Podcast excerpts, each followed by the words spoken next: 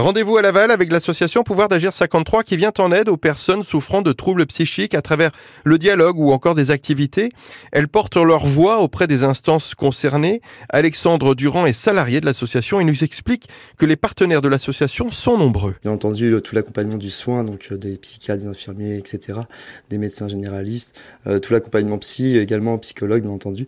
Euh, il y a tout l'accompagnement médico-social, donc social, et nous c'est encore un, un, autre aspect qui vient s'ajouter, qui est complémentaire de tout ça. Et notamment, bah, on participe, on est dans le collectif 53 avec différents acteurs donc du territoire de la Mayenne. Euh, tous, euh, de tous horizons, de tous secteurs, pour les personnes concernées, justement, accompagner au mieux les personnes concernées et favoriser le territoire, le développement du territoire et l'accès aux soins, la le pluri-accompagnement, pardon. Euh, et on a aussi investi dans le PTSM, d'ailleurs, le projet territorial de santé mentale. On collabore avec les différents CLSM des différents secteurs. Alors, on est encore très centré sur la Valaglo, mais on a justement un projet de Parlons-en, la santé mentale, parlons-en.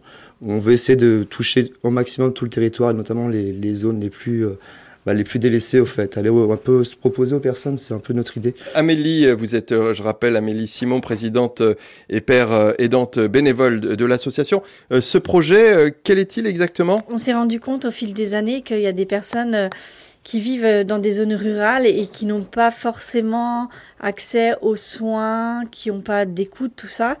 Et donc, euh, il y a des éducatrices, des assistantes sociales qui nous ont appelés, en fait, qui ont fait appel à nous pour euh, aller euh, aider justement ces personnes-là parce qu'elles ne savaient pas comment les aider. Nous, connaissant la maladie, on apporte un autre regard. Donc, c'était complémentaire avec le social et le sanitaire. Et l'objectif de cette campagne, en fait, c'est d'aller là où les personnes elles, sont et là où les personnes elles veulent aller en fait. On ne fait pas on n'est pas qu'à l'association, qu'au local.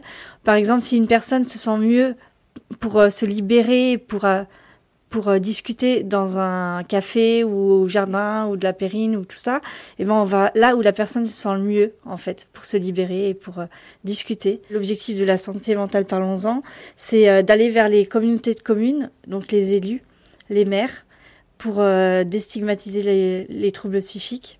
C'est aussi euh, d'aller vers l'éducation nationale au niveau des lycées, d'intervenir pour déstigmatiser aussi les troubles psychiques dès le plus jeune âge. Apporter de l'aide partout dans le territoire, faire connaître les troubles psychiques au plus grand nombre, voilà ce que compte faire Pouvoir d'agir 53 à travers ce projet, la santé mentale, parlons-en.